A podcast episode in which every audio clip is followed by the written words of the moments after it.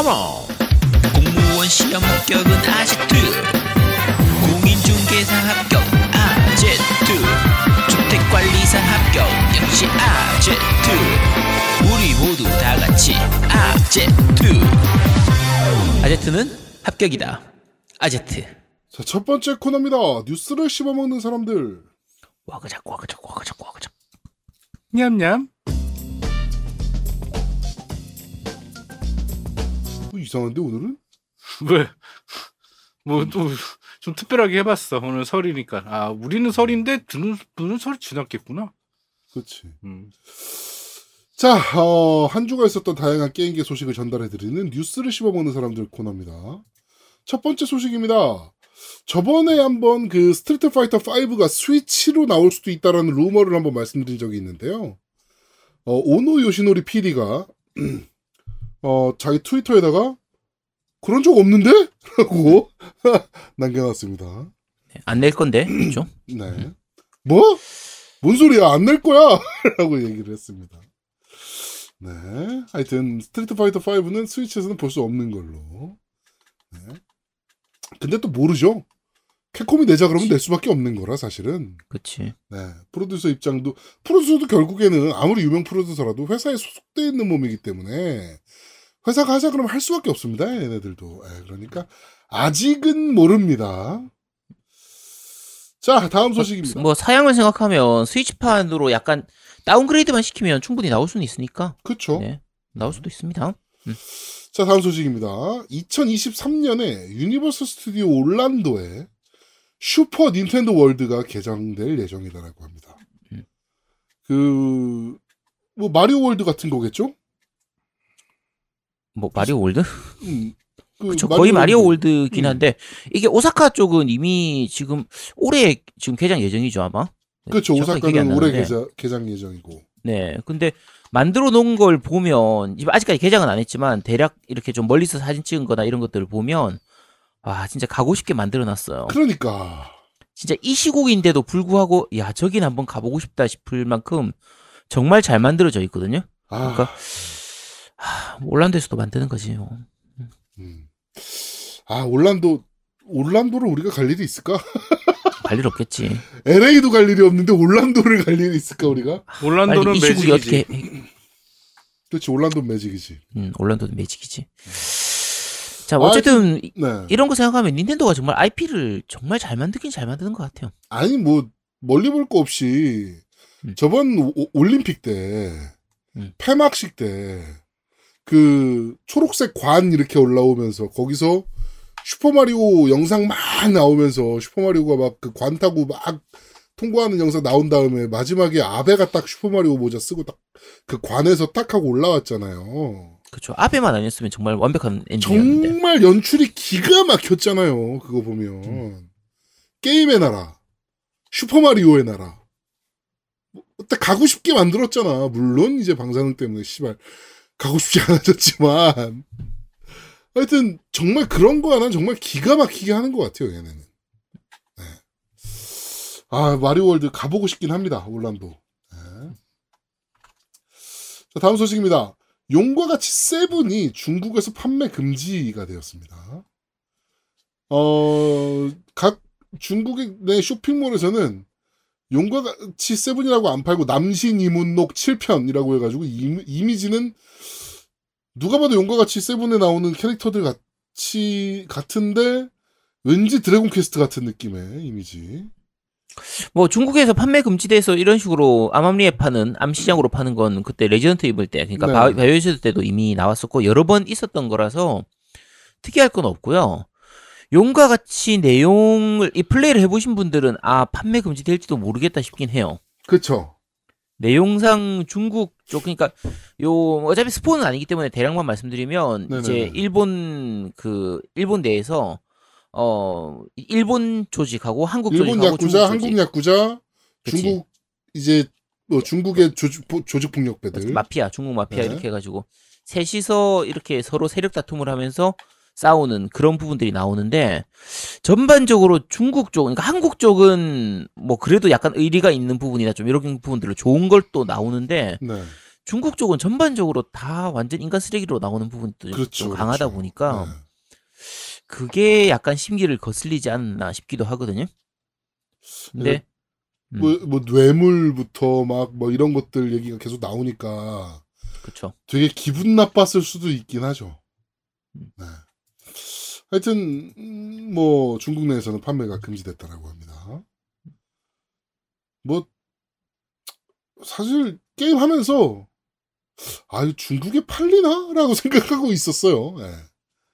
좀 민감한 얘기들이 좀 많이 나오기 때문에. 그렇죠. 근데 뭐 어, 우리나라 그러니까 용과 같이 6가 우리나라에서 여러 가지 사유 이유로 인해서 판매 중지 그러니까 아예 판매를 취소했던 좀 음, 사례가 있잖아요. 그렇죠. 그때 사실 정말 안타까웠었는데 네. 게임 내용 깊이 들어가서 보면은 사실 별 문제가 안 될 만한 부분들이라서 좀 안타까웠었는데 그렇죠.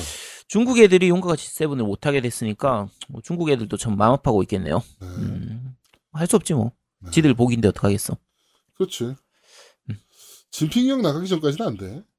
그치. 야, 너, 아, 근데 시, 시진핑을 몰아내든가. 그러니까 음. 데모 하든가 니네도. 그치. 자, 어, 다음 소식입니다. 전 막, 전 넷플릭스 마케팅 부사장이 엑스박스 CMO로 재합류했습니다. 어, 제럿 웨스트라는 사람이고요. 최고 마케팅 책임자로 엑스박스 쪽 최고 마케팅 책임자로 재합류했다라고 합니다. 어, 뭐 게이밍 사업부 내 마케팅 부서 팀 전체의 하드웨어, 뭐 게임, 게이밍 서비스 등에 대한 마케팅 계획을 개발할 것이라고 하네요. 어, 지금 좀 많이 문제가 있는 상황이라 글로벌적으로 미국, 음. 영국, 영어권 제외하고는 전체적으로 지금 문제가 좀 있는 상황이라서 이거는 좀 지켜봐야 될 것 같습니다. 한국에서 과연 어떤 얘기가 있을지. 그러니까 마케팅이라고 해서 단순히 뭐 광고하고 홍보하고 이런 것만 하는 게 아니라 그렇죠. 전반적으로 판매 촉진을 위해서 할 수 있는 여러 가지 기획에 대한 부분까지도 다 포괄적으로 하는 거기 때문에 그렇기 때문에 개발이라는 얘기가 들어가는 거예요. 그렇죠. 네, 그래서 우리나라 같은 경우에는 오히려 이쪽에 영향을 좀 많이 받을 수 있거든요. 네, 네, 그래서 요건 좀 지켜봐야 될 부분인 것 같습니다. 네. 좀 지켜보도록 하죠. 자, 다음 소식입니다. 일본 닌텐도에서 닌텐도 스위치 2019년 연간 다운로드 랭킹 탑 30을 발표했습니다. 어, 일단 1위가 포켓몬 소드, 2위가 실드, 3위가 파엠 풍화설월, 4위가 슈, 어, 슈퍼 스매시 브라더스 얼티밋, 5위가 슈퍼마리오 메이커 2. 오, 이게, 오, 네, 2위, 5위인 건 좀 충격적이긴 하네요. 좀 놀랍긴 하네요, 개인적으로는. 6위가 마리오 카트 8편 디럭스. 어, 7위가 마인크래프트, 8위가 언더테일, 9위가 오버쿡드 2, 10위가 젤다, 11위가 젤다 꿈섬. 뭐 이렇게 쭉 순위가 이어집니다. 요걸 실- 약간 좀 봐야 되는 게 네. 어, 일단 포켓몬 소드하고 실드 같은 경우에는 뭐 당연히 올해 나왔으니까 그러니까 그쵸. 2019년에 나왔으니까 뭐 많이 팔릴 수밖에 없었던 부분이고요. 네. 파임 풍화설화 같은 경우에도 플레이 타임이 굉장히 길기 때문에 DL로 사두면은 사실 괜찮은 게임이거든요. 네네네. 그래서 볼 수 있고 뭐 4위에 있는 게 대난투인데 대난투도 좀 그만큼 오래 플레이할 수 있는 게임이니까 그렇죠. 있는 부분이고요. 뭐 마인크래프트라든지 마리오 카트라든지 이런 것들도 다 굉장히 long sell 그러니까 말 그대로 오래 즐길 수 어, 있는 롱런 두고 게임들이죠, 진짜. 그렇죠. 롱런 할 수 있는 게임들이니까 그런 부분들인데 어 젤다의 전설 야숨 젤다 야숨이 10위밖에 안 되나? 그러니까. 라고 하기에 얘가 언제 나온 게임인데 지금 하긴 런칭 타이틀이야, 생각해 보면. 그쵸. 그러니까 보통 일반적으로 우리가 얘기할 때는 어 게임들 같은 경우에 보통 중고 시장에 나오고 이런 부분들이 좀 있다 보니까 처음 발매가 되고 나서 거의 한두 달 동안 동안 왕창 팔고 그 뒤에는 많이 안 팔리는 게 일반적이거든요. 네. 젤다의 전설 야숨은 지금 두고두고 계속 팔려요. 그러니까. 스위치 팔리는 거에 맞춰가지고 계속 팔리는 거고 국내에서도 이건 마찬가지예요. 스위치 국내에서도 사면 무조건 젤다 사야 되는 거니까. 그치. 음. 스위치 사면 거의 두 명 중에 한 명은 젤다를 사니까. 어, 특히 신규 스위치 유저라면 음. 야 뭐 사야 돼? 라고 하면 다 하나같이 절단 사야지 라고 얘기가 나오니까 대단한 거죠 사실 어우 정말 대단합니다. 네. 어마무시하네요 네. 자, 지금 판매량 보면 거의 그냥 말 그대로 닌텐도가 왜 대단한지를 알 수 있는 거의 그런 리스트라. 그렇죠. 음. 좀 부럽 부럽기도 하죠. 사실 이런 IP를 만들어낼 수 있다는 것 자체가. 그쵸. 네. 음. 그렇습니다. 자, 어, 다음 소식입니다. 루머인데요. 킬존 5가 PS5 launching 타이틀이 될 수도 있다라는 소식입니다. 킬존 어, 5? 네.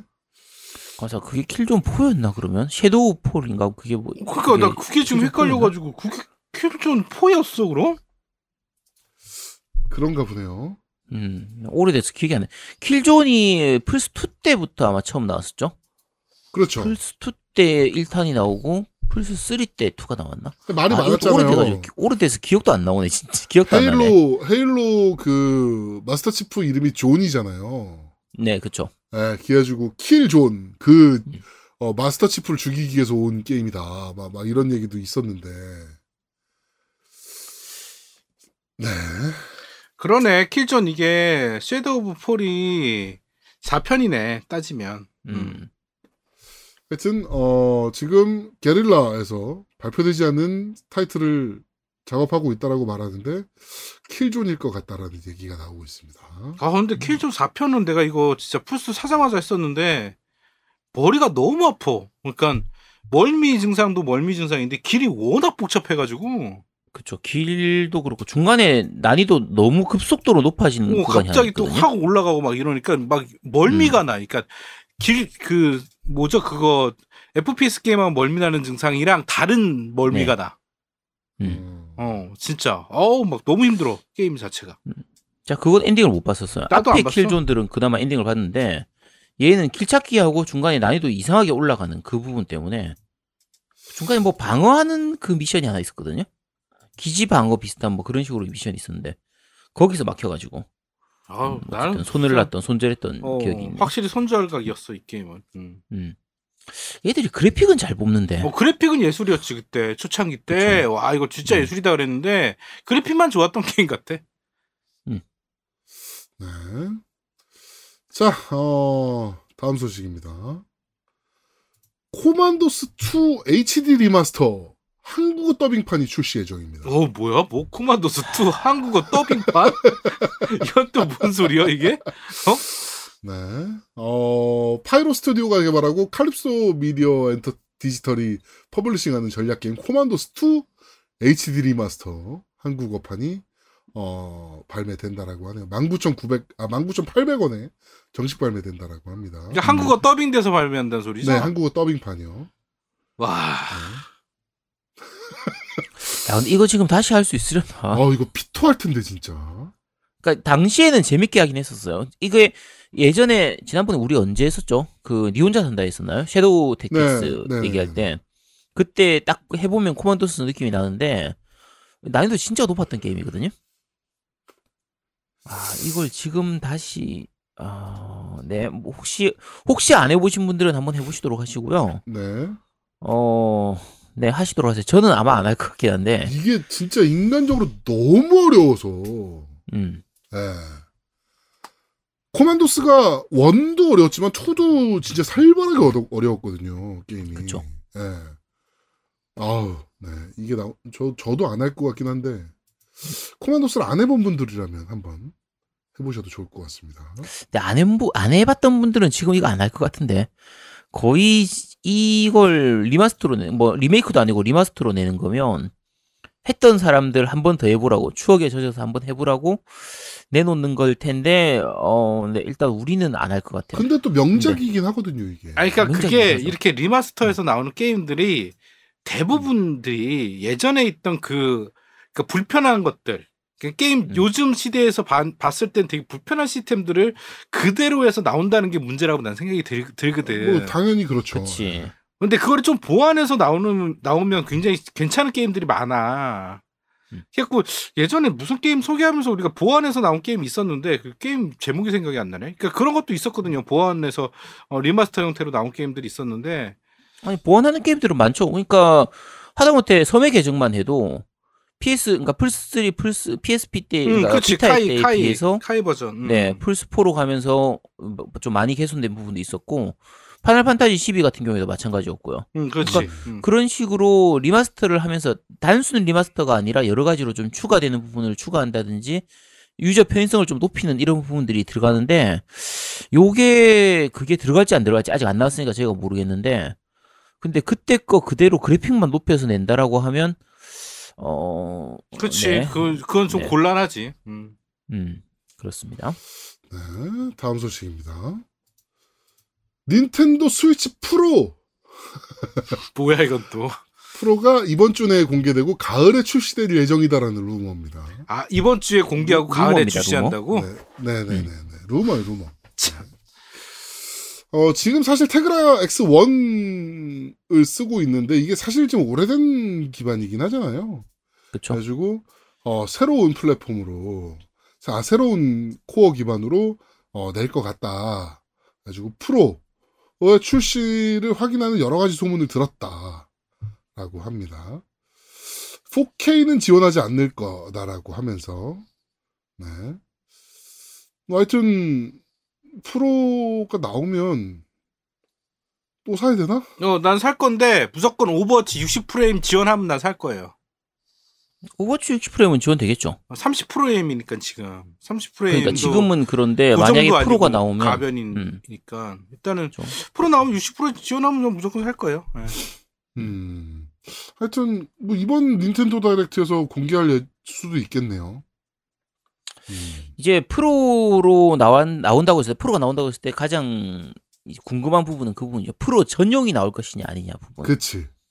그러니까 요런 식의 업그레이드 되는 건 이제 뭐 플스 4 때 플스 4 프로로 넘어간다는 거라든지 뭐 엑원 X에서 엑원에서 엑원 X로 넘어가는 요런 부분들이 있었는데 음. 이때는 X나 프로 전용 게임은 없었잖아요. 그쵸. 근데 닌텐도 같은 경우에는 3DS 때 뉴 3DS로 해서 이제 3DS 뉴 그러니까 말 그대로 뉴 3DS 전용 게임들이 나왔었거든요. 많지는 않지만 네네. 몇 개가 나온 부분들도 좀 있었기 때문에 과연 어떻게 될지는 조금 어 근데 이거 어차피 다 루머라서 지금 나온 게 근데 음. 그거 외에도 스위치가 해킹되고 있는 게 지금 테그라 기반의 그 보안 모듈이 해킹되면서 지금 다 뚫린 거거든요. 그건 어차피 초기 버전만 안 되는 거 아니 해킹되는 거 아니에요? 어? 아닙니다. 지금 다 뚫리고 있습니다. 아 그래요? 네. 그럼 그래서 빨리 그거를. 막기 위해서라도 음. 어 제가 봤을 때는 코어를 바꿀 필요는 있어 보이거든요. 음. 네. 그렇다면 구형 코어 바꾸는 거 조금 더 좋은 코어 써서 어, 낸다라고 보면 가능성은 없는 얘기는 아니죠. 음. 뭐 네. 그럼 좋죠. 네. 그렇습니다. 나오면 사겠죠 또. 에휴, 네. 라이트 라이트 산지 얼마 됐다고. 아씨. 나오면 살 겁니다 결국엔. 음. 자 다음 소식입니다. 음 저희가 언젠가 한번 후속작을 부탁해서 한번 했던 게임인 것 같은데. 되게 후속작을 부탁해 초기에 했던 것 같은데 네. 이거. 캡틴 츠바사가 공개됐습니다. 어, 우리 방송 듣는 게 확실해졌고요. 누군가는 어, 얘네가 캡틴 츠바사를 얘기하네? 아, 내야 되나? 라는 생각이 들었던 것 같아요.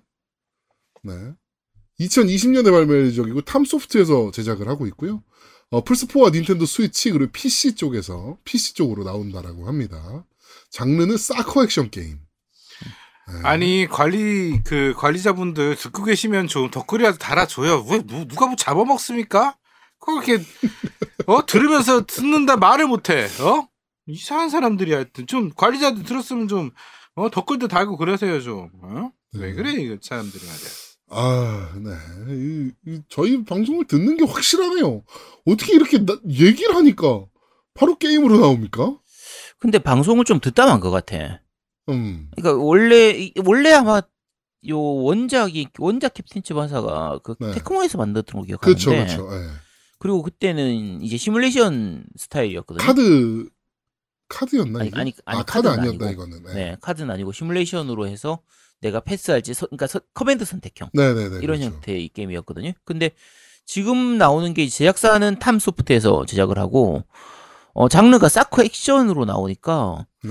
좀 방식 자체가 많이 다른 것 같아요. 근데 그렇게 해서 재밌을지는 내가 기대 제가 기대했던 그런 방식은 아니기 때문에 조금 아쉽긴 한데 사실 PV만 보면 음 약간 옛날에 테크모 월드컵 그쵸 오락실에 있었던 음. 테크모 월드컵 98 딱 그 느낌이거든요 지금.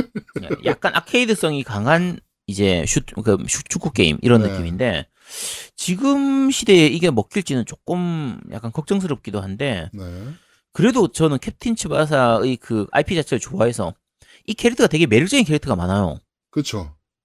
캡틴 츠바사 혹시 캡틴 츠바사 슛 어떤 거 있는지 기억하세요? 어, 저는 기억 안 나는데 독수리 슛 있었나? 그거는 독수리 슛은 주라기 마츠야마가 아마 eagle 슛을 썼던 것 같고 어.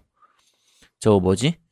어 캡틴 츠바사 원래 그는 드라이브 슛이에요. neo 드라이브 슛 이런 거. 음, 아 맞다. 네. 그다음에 휴가가 tiger 슛 이런 거 하고. 음. 드라이브 슛 뭐- 기억나네요. 그치. 온갖 필살기가 다 나, 나오고, 어, 이시자카였나? 이름 뭐였지? 어쨌든 원숭이처럼 생기네.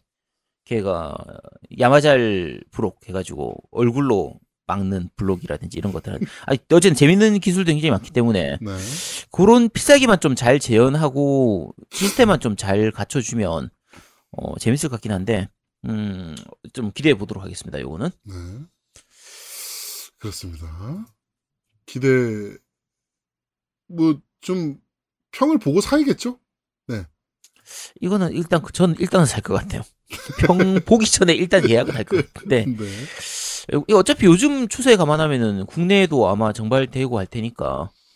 그래서 정말 되겠지 이거. 어, 아까 슛 얘기해갖고 좀 첨언하자면 음. 드라이브 슛, 레빈 슛, 면도날 슛, 부메랑 슛, 그치. accel spin 슛? fire shot, 음. tiger shot, 하야부사 슛, 뭐 이런 것들이 있네요. 네. 그쵸. 하야부사 슛도 있죠. 아 추억 돋는다. 삼각 캐치 이런 거 있거든요. 와카시마지, 약 와카시미지였나? 와카바야시의 one hand 캐치 이런 거. 음, 아, 삼각뛰기. 뭐 이런 게 있었어요. 네. 삼각뛰기가 그 저 뭐야 저 아까 와카 와카시미지였나? 어 걔였어요. 음. 아 진짜. 안, 안변 사실- 블록도 있다. 안변 블록. 그러니까 안면 블록이 이시작 이시자카였나 이시자키 아 이름 기억이 안 나네. 어쨌든 이게 걔가 어 비싸게요 그거 얼굴로 얼굴로 그러니까- 막는 것이. 일본 할 때 그땐 가멘 브로크 뭐 이런 걸로 나왔었는데 어쨌든 그거 되게 멋있는 거 맞습니다. 어 쌍둥이끼리 해가지고 둘이서 막 이렇게 번 이렇게 어쨌든 분실수 쓰듯이 이렇게 나오는 그런 것도 있고 아 정말 말도 안 되는 축구. 그러니까 그 뭐야 저거 소림, 소림 축구. 축구 있잖아 소림 음, 축구. 맞아. 두성 소림 축구 보면은 소림 이거 축구. 생각났었거든. 사실 뭐 어떻게 보면 무협 축구죠. 이거 무협지기 같은 느낌의 그쵸 필살기 네, 이런 네, 게. 필살기 난무하고 서로 음. 네, 무협지 스타일의 축구라 소림 축구 보면은 이게 생각이 날 수밖에 없죠 사실은. 맞아요. 네. 그렇습니다. 하여튼 기대해 보도록 하겠습니다. 네. 자 마지막 소식입니다. 어, E3 2020 엑스박스 발표 내용이다라고 루머가 떴습니다. 어, 뭐 몇 가지만 좀 간단하게 말씀을 드리면 더 많은 first party 아 스튜디오들을 first party로 인수한다는 발표가 있을 것이다. 어, 예를 들면 일본 스튜디오를 지금 인수하려고 하고 있다. 어딘지는 모르겠지만 프롬 소프트웨어라는 힌트가 지금 있다. 그래서 그때 발표할지도 모른다. 일본 이외에도 두 개가 더 있다. 폴란드 개발사와 캐나다 개발사다. 자, 그리고 독점 계약을 얘기를 하면서, 어, 락스테디 신작, 어,에 대해서 마케팅 및 독점 콘텐츠 계약 체결을 얘기할 거고, 사이버펑크 2077에 대해서도 독점 콘텐츠, 위쳐를 기반으로 나오는 CDPR 신작도 발표할 거고, 퀀텀, 퀀틱 드림의 신작도 공개할 겁니다. 독점으로. 뭐, 자기는 이 정도만 알고 있다. 라고 합니다. 그러면서 런칭 타이틀로는 엑스박스 시리즈 X의 런칭 타이틀입니다. 헤일로 인피니티, 포르자 모터스포츠 8, 퍼펙트 다크 reboot 모두 동시에 출시. 어, 뭐 하면서 쭉 뭐 페이블 신작도 얘기 나오고 있고요. 어, 아이도 뭐 되게 재밌는 거 많이 나오네요. 루머. 아, 페이, 페이블은 좀 제대로 다시 나왔으면 좋겠다. 네, 페이블은 좀 진짜 새로 좀잘좀 나왔으면 좋긴 음. 하겠네요. 네. 그렇습니다. 하여튼 뭐 마지막으로 GTA 6가 공개된다라고 하면서 음. 재밌을 것 같은데 이대로만 나오면 정말 재밌어 보이긴 하는데 이대로만 되면 근데 프롬을 과연 인수할 수 있을까요? first로? 할 수도 있죠. 프롬 정도면 음, 뭐 불가능하진 않을 것 같긴 한데. 하긴 프롬이 또 일본 개발사 중에는 굉장히 핫한 개발사 중에 하나라 이제 음, 네 그렇습니다. 하여튼 기대 뭐 이대로 뭐 루머니까요. 그냥 재밌게 그냥 아 루머 뭐 그냥 재밌게만 아- 들어주시면 될 것 같습니다. 네, 말 그대로 루머니까요. 네. 자, 어, 이번 주 뉴스들을 씹어먹는 사람들은 여기까지 진행하도록 하겠습니다. 네. 자, 두 번째 코너입니다. 너 이거 들어봤어? 자, 지금 나오는 곡은 코에이의 명작 중의 명작 삼국지 2의 오프닝입니다. 아, 우리, 세, 투. 우리 세대에서 이거 모를 수가 없어요. 아, 그러니까요. 명작이지 진짜. 사실 띠리리리, 삼국지. 하면 딱 이 음악부터 생각나거든, 사실. 그쵸. 예. 이 곡은 약간, 그러니까 이 곡을 못 들은 분도 있을 수 있습니다. 왜냐면 그때 했는데도. 그때 그 저기 사운드 카드가 없을 경우도 그치. 있었으니까. 사운드 그쵸. 카드가 없으면 삐삐삐삐 하는 소리밖에 안 나기 때문에 beep 음밖에 안 나오기 때문에 그 당시에 애드립 카드를 사서 꽂았다. 그럼 그때 신세계가 열리게 돼요. 그렇죠. 오프닝 곡이 있었어? 그치. 그러면서 와 이렇게 좋은 곡이 있었어 하면서 딱 들리게 되는데 네. 아이 곡 정말 좋거든요. 아, 좋죠. 그러니까 사실 그 당시를 생각하면 뭐 채널을 여러 개 쓸 수 있는 것도 아니고 다양한 악기를 쓸 수 있는 것도 아니고 뭐 용량이나 이런 문제들도 있었을 텐데 그 와중에서도 정말 좋은 소리를 들려줬던 그렇죠. 이게 요 삼국지 2의 오프닝인데 실제로 우리가 게임할 땐 이 오프닝보다 더 인상이 강한 곡이 있어요. 지금 나오는 곡이죠. 네. 자, 바로 이어지는 곡입니다. 어, 요 이 곡이 요거는 그 일단 그 뭐 메뉴 선정할 때부터 나오는 곡인데 네. 약간 방정 맞으면서 아, 아 기가 막히게 귀에 꽂히는 곡이죠. 그쵸. 네. 긴장감도 딱 올려주고 그렇죠. 딱 소리만 들어도 뭔가 이렇게 피가 끓는 그런 느낌이 있어서 텐션 빡 올려주는 느낌. 음. 네. 사실 어 삼국지 1부터 전략 시뮬레이션을 만들긴 했지만 국내 알려진 건 사실 삼국지 2부터 알려지기 시작했거든요. 그쵸. 네, 그 디스켓 3장짜리. 음. 네. 삼국지 2부터 RTK2 아직도 기억나네. RTK2.com. 네. 그때는 확장자가 .com이었습니다. 네. 그래가지고 어, 로, the Romance of Three Kingdoms. 네. 그 이 삼국지 2부터 사실은 삼국지를 해왔기 때문에 지금 오, 저희가 앞에 들려드린 오프닝 곡과 지금 나오는 곡은 삼국지 하면 제일 먼저 머릿속에 떠오르는 곡이라고 보시면 될것 같아요. 예. 아이 노인네들 무슨 소리 하고 있는 거야? 라고 생각하시는 분들도 있을 수 있는데 삼국지 2를 꼭 한번 해보세요. 재밌어요. 해도 지금은 재밌고요. 지금은 한글판까지 나와 있으니까 네 한글판으로 해보시면 되게 재밌습니다.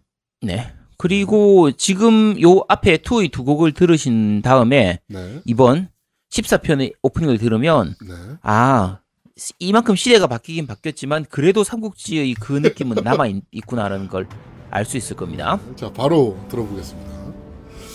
자 지금 나오는 곡이 바로 삼국지 14의 오프닝 곡입니다. 이것도 굉장히 짧은 곡이에요. 1분 여 초짜리 곡인데 사실 사- 코에이가 삼국지뿐만 아니고 지금 제작하고 있는 모든 게임들 뭐 삼국 무쌍이 됐든 뭐가 됐든 사실 오프닝 장인이라는 얘기를 많이 듣긴 하거든요. 오프닝 연출은 기가 막히게 잘 뽑긴 합니다. 이번에도 역시나 용이 난무하는 삼국지 하면 용이기 때문에 용이 난무하는 오프닝을 보여주면서 오프닝 때깔은 굉장히 잘 뽑았긴 했어요. 느낌 있게 잘 뽑긴 했습니다. 삼국지스럽게. 네, 음악을 들어도 이거는 누가 들어도 그냥 삼국지예요. 네. 어, 삼국지인가? 뭐 이렇게 생각하게 됩니다. 그냥 모르는 사람 들려줘도 삼국지야? 이렇게 얘기할 걸? 어, 삼국지 음악에 대해서 오늘 리뷰하면서 네. 좀더 자세하게 설명을 드리도록 하겠습니다. 그렇습니다.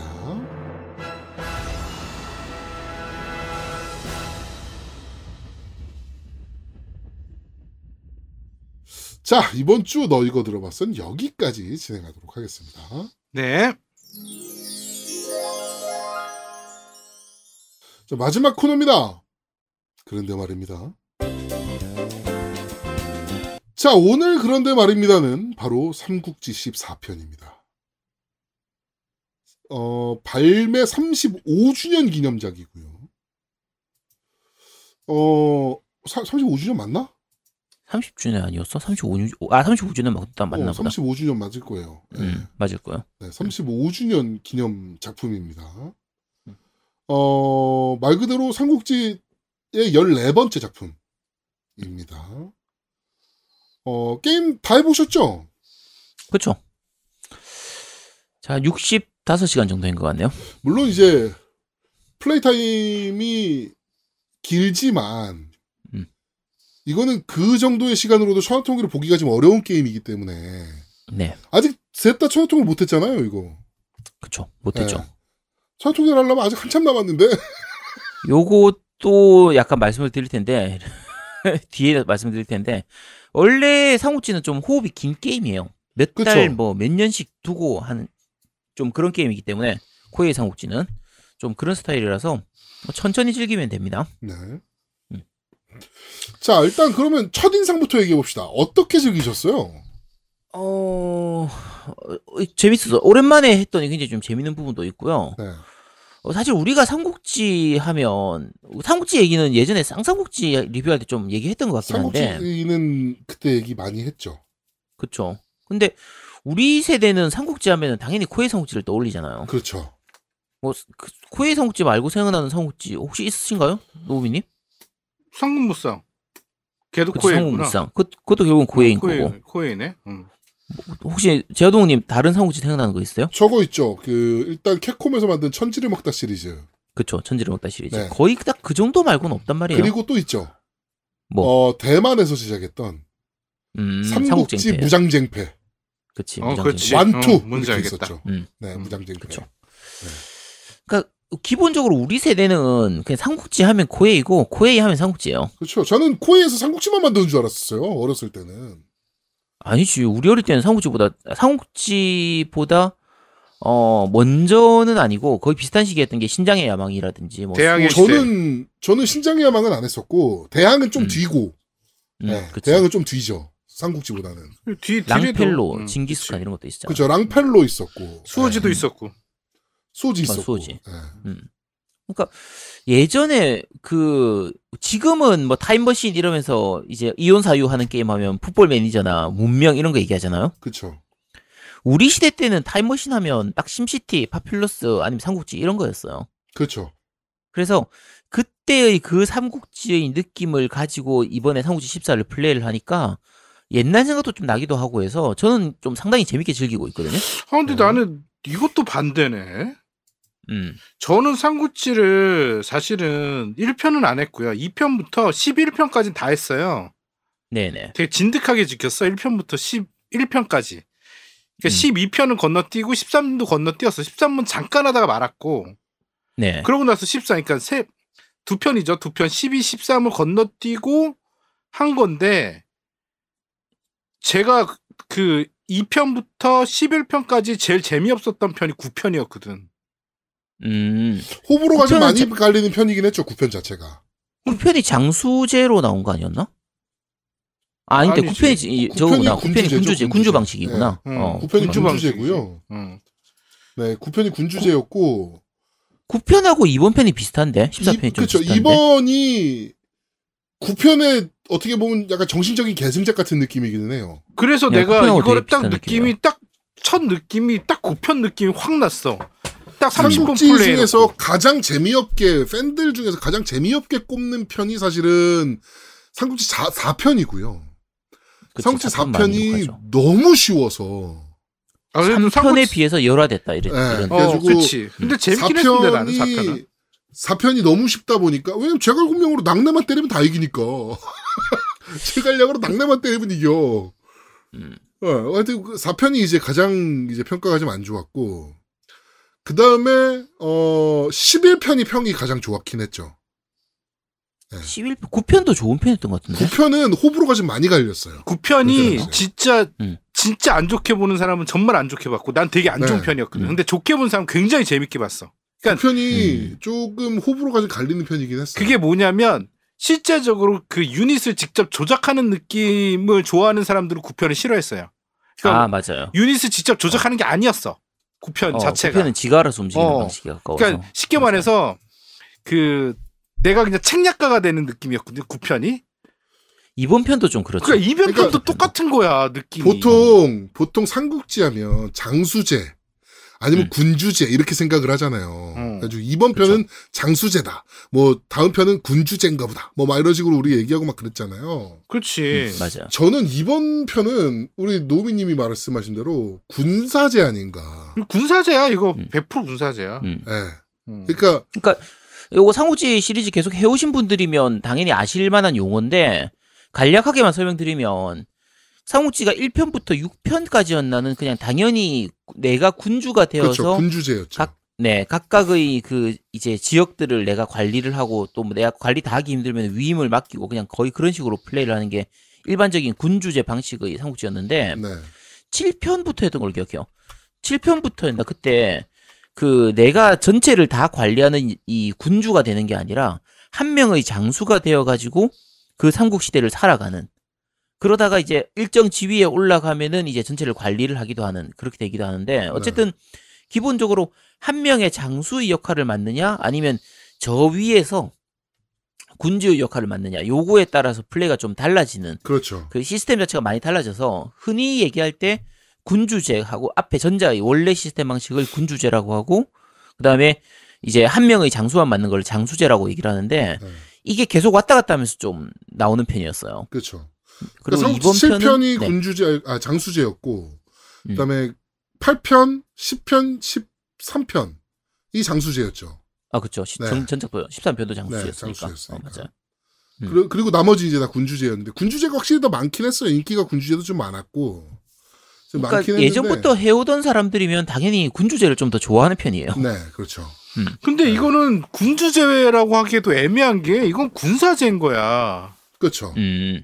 그러니까, 군사의 입장에서 그러니까 음. 모사 모사의 입장에서 전략을 세워놓고 그냥 보고 있는 그러니까 얻어 걸려라. 난 사실 이거 하면서 계속 얻어 걸려라거든. 어, 요게 어. 결국은 어느 부분이냐면 이제 전투 부분에서 좀 영향을 많이 주는 그렇죠. 부분인데, 그러니까 내정에 대한 부분도 마찬가지고요. 그러니까 내정을 내가 정확하게 뭘 하겠다, 뭘 올리겠다 이걸 딱딱 찍어서 한다기보다 어, 약간 두리뭉실하게 이렇게 던져놓는 느낌의 내정이 좀 많은 편이에요. 네 시정이라고 나오죠 게임 내에서는. 그렇죠 그렇죠. 그런 식의 부분 때문에 대략 던져놓고 나머지는 밑에 애들이 알아서 하는 이런 느낌에 가깝고 전투 부분에서도 내가 정확하게 요 지점에서 요 지점으로 딱 한 칸 한 칸 내가 원하는 대로 이동을 하는 게 아니라 대략 여기까지 가서 불을 질러라 아니면 여기까지 가서 공격을 해라 하면 애들이 알아서 그냥 가는 느낌인데 얘들이 말을 잘 안 들어 음 그러다 보니까 지금 노미님 얘기한 것처럼 내가 군사가 된 느낌처럼 정확하게 내가 딱 조작한다기보다 한 칸 한 칸을 정- 명확하게 조작한다기보다 조금 두리뭉실하게 대략의 조언만 하는 느낌처럼 거의 그런 느낌으로 좀 받게 되죠. 어, 아 그러니까 그 그게 부분이 그 음. 아제트가 좀 정확히 본 건데 뭐가 있냐면 내가 저기를 치고 싶어요. 저쪽 동타극이 저쪽에 있는데 저기를 잡고 싶어 그래서 내가 출정을 딱 보냈어. 근데 문제는 뭐냐면 내가 출정 보내고 나서 기다려야 되잖아. 그 기다리는 누가 뒤에서 누가 우리를 쳤어. 음. 이러면 나는 손 빨고 기다려야 되는 거야. 턴이 올 때까지. 그치. 이- 이게 너무 싫은 거야. 그러니까, 그러니까 내가 만약에 누가 날 쟤가 날 쳐들어올 것 같아 느낌에. 그래서 내가 거기다 막 어 뭐 뭐 하여튼 뭐죠 뭐 함정들 파고 막 이렇게 뭐 병력 중간에 뭐, 끊- 뭐 끊는 퇴로 만들어 만들어 놓고 막 이제 건설을 해놨어 막 이렇게 이지랄을 해놨어. 근데 그때 마침 왔어. 그러면 이득이 엄청나게 많은 거야 그게. 그, 그 그게 좀 나는 애매한 거야 계속. 저는 재밌었어요 오히려. 아 근데 여기서 군사가 된 느낌이어서 그러니까 제가 재미 없다라는 내용이 아니라 뭐가 있냐면 저는 예전부터 하면서 갑자기 내가 극적으로 상황이 바, 그러니까 전황이 확 바뀌는 걸 좋아했거든. 내가 질 것 같아. 싸움에서 내가 질 것 같은데 내 계략에 의해서 갑자기 내가 이기는 그런 거를 희열을 느꼈거든. 갑자기 우리가 군사가 적는데 군사가 적어요. 병력이 적은데 음, 갑자기 일기토에서 아. 적장을 잡았어 내가. 그래 걔네들 사기가 떨어져서 네. 내가 이겨버렸어. 어떻게 보면 지는 음. 건데. 근데 그런 그런 극적인 게 묘사가 없어. 뻔해 내가 너무. 불리한 상황에서도 내가 작전을 전략을 잘 짜가지고 그걸 그렇지. 역전해내는 그런 그렇지. 맛이 그런 맛은 거의 없어. 이번 14탄 같은 경우에는 싸우면서 내가 뭔가 전략을 잘 세워서 이기는 거는 거의 힘들고요. 미리 전 전쟁 어, 내 준비를. 많이 해가지고 숫자로 밀어붙여야 돼 그냥. 그치. 거의 그렇게 해야 되는 게 어, 그쵸. 그리고 군량 소모량이 굉장히 높기 때문에. 맞아. 군량 엄청나게 소모되더라고. 네. 그래서 군량도 진짜 전투하려고 하면 미리 전쟁 준비를 정말 많이 철저하게 해두고 병사도 키워야 되고 그, 그 병사들이 먹어치우는 군량도 미리 준비를 해야 되고 뒤에 있는 전투를 하지 않는 지역에서 그 군량하고 금 같은 거 이렇게 몰아줘가지고 수송해서 몰아줘가지고 그걸 다 관리해야 되기 때문에 그러니까 어 어떻게 보면 현실적인 부분이에요. 어떻게 보면 리얼하다고 볼 수 있는데 그 리얼한 부분이 좀 많이 불편한 부분이 있죠. 음. 이게 어렵다고 보기도 어려워요. 그러니까 그 토탈워처럼 그렇게 난이도가 높다 이런 느낌이 아니라 쓸데없이 손이 많이 간다든지 쓸데없이 늘어지는 부분이 좀 있- 생겨요. 음, 그렇죠. 그러니까 예를 들면 어, 수송을 한다. 그러면 방금 말씀드린 것처럼 전선까지의 위치를 가만했을 때 저 뒤쪽에 있는 안전지대에 있는 쪽 지역에서 이제 전선에 있는 쪽으로 이제 뭐 쌀이라든지 금을 보내준다라고 하면 어 수송 시간이 굉장히 오래 걸립니다. 보통 뭐 한 조금만 길어지면 뭐 6개월씩 이렇게 걸리거든요. 그럼 그거 받아서 또 전투 나갈 때도 한참 걸려요. 그러니까 이게 리얼하긴 한데 중국 전체 땅을 기준으로 하면 한쪽 끝에서 한쪽 끝까지 가는데 전 이 군사를 보낸다고 하면 1년 반 정도 걸리거든요. 자, 게임 해보신 분들 대강 알 수 있습니다. 남해 지역에서 낙양 정도까지 아휴, 아니면 한중 한중에서 한중이 이제 중국 왼쪽 아래쪽에 있는 게 한중입니다. 한중 땅에서 시작해가지고 중국 가운데 약간 위쪽에 있는 이 낙양까지 군사를 보내면요 1년 넘게 걸려. 1년 정도 걸리고 1년 조금 넘게 걸렸던 것 같은데. 그러니까 어- 어떻게 보면 현실적이죠. 실제로 아마 그렇게 걸렸을 것 같긴 해. 음. 근데 야 실제로 그렇게 걸렸다고 지금 우리한테 그걸 요구하면 안 되지.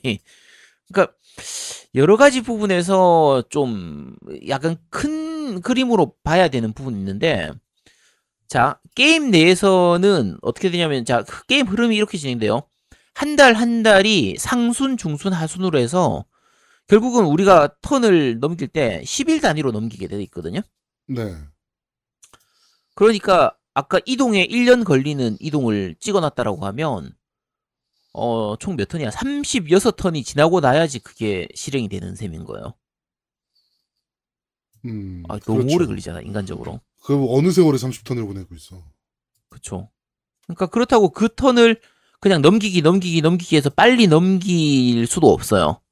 여러 가지 해야 될 것들도 세워야 있고. 되니까. 그쵸. 좀 관리해야 되는 부분도 있고, 내정도 좀 신경 써야 되고, 이런 부분들이 있다 보니까, 어, 조금 많이 늘어지는 부분이 있어요. 요 부분은. 음. 음, 그리고 아까 말씀드린 것처럼 막상 그렇게 해서 그렇게 힘들게 해가지고 전투를 해도 그 전투가 아주 재밌냐라고 하면 노우님 얘기하신 것처럼 내가 직접 할 수 있는 부분이 좀 적다 보니까 어 그렇게 오랜 시간 준비를 해서 전투하는 것 치고는 그 전투의 재미는 좀 느끼기가 힘든 음. 상대적으로 보면 이제 토탈워하고 비교가 되는데 토탈워 같은 경우에는 전투 부분이 굉장히 재밌잖아요. 아니, 너무 난이도는 디테일해 난 솔직히 전투가 토탈어는 너무 디테일. 토탈어는 전투가 완전 몰빵해 놓은 게임이라. 그쵸. 그러니까 지금 노미님 얘기하시는 그대로인데, 그러니까 일반적으로 평을 할 때 토탈워 부분은 전투 부분이 재밌다고 얘기를 해요. 네. 왜냐면 진짜 각 병종별로 나누고 내가 직접 걔들을 움직여가지고 이쪽으로 회전시키고 저쪽으로 회전시키고 그쵸. 해서 막 어, 여기에 매복시켜 놓고 뭐 그쵸. 내가 진을 어떻게 칠 건데 여기서 저쪽이 이렇게 들어오면 진을 어떻게 바꾸고 싸우고 있는 와중에 내 그 진짜 그 뭐야 뭐 장비나 관우급의 장수는 어느 쪽을 치고 들어가가지고 애들 보급을 다 끊어버리고 막 이런 거만. 고민해야 되거든 생각 그 토탈워 같은 경우는 토탈워는. 그러니까 토탈워는 그런 스타일이었는데, 그러니까 토탈워는 전투 부분을 굉장히 강화시키는 거고, 이번 삼국지 14 같은 경우에는 전투 부분은 오히려 굉장히 관- 간략화되어 있습니다. 음. 그러니까 뭐 진법 같은 것도 있긴 한데 진법이라고 해봐야 그냥 이동 속도가 빠르냐 아니면 적 병사에 대한 공격이 강하냐, 적 성에 대한 공격이 강하냐, 뭐 산악지에서 강하냐, 거의 뭐 그 정도의 수준 외에는 뭐 큰 상성이 그렇게 많지가 않은 편이에요. 결국은 숫자로 밀어붙이는 거의 음. 그런 식으로 되는 건데, 어 이거는 장점이 될 수도 있고 단점이 될 수도 있습니다. 무조건 단점은 아니에요.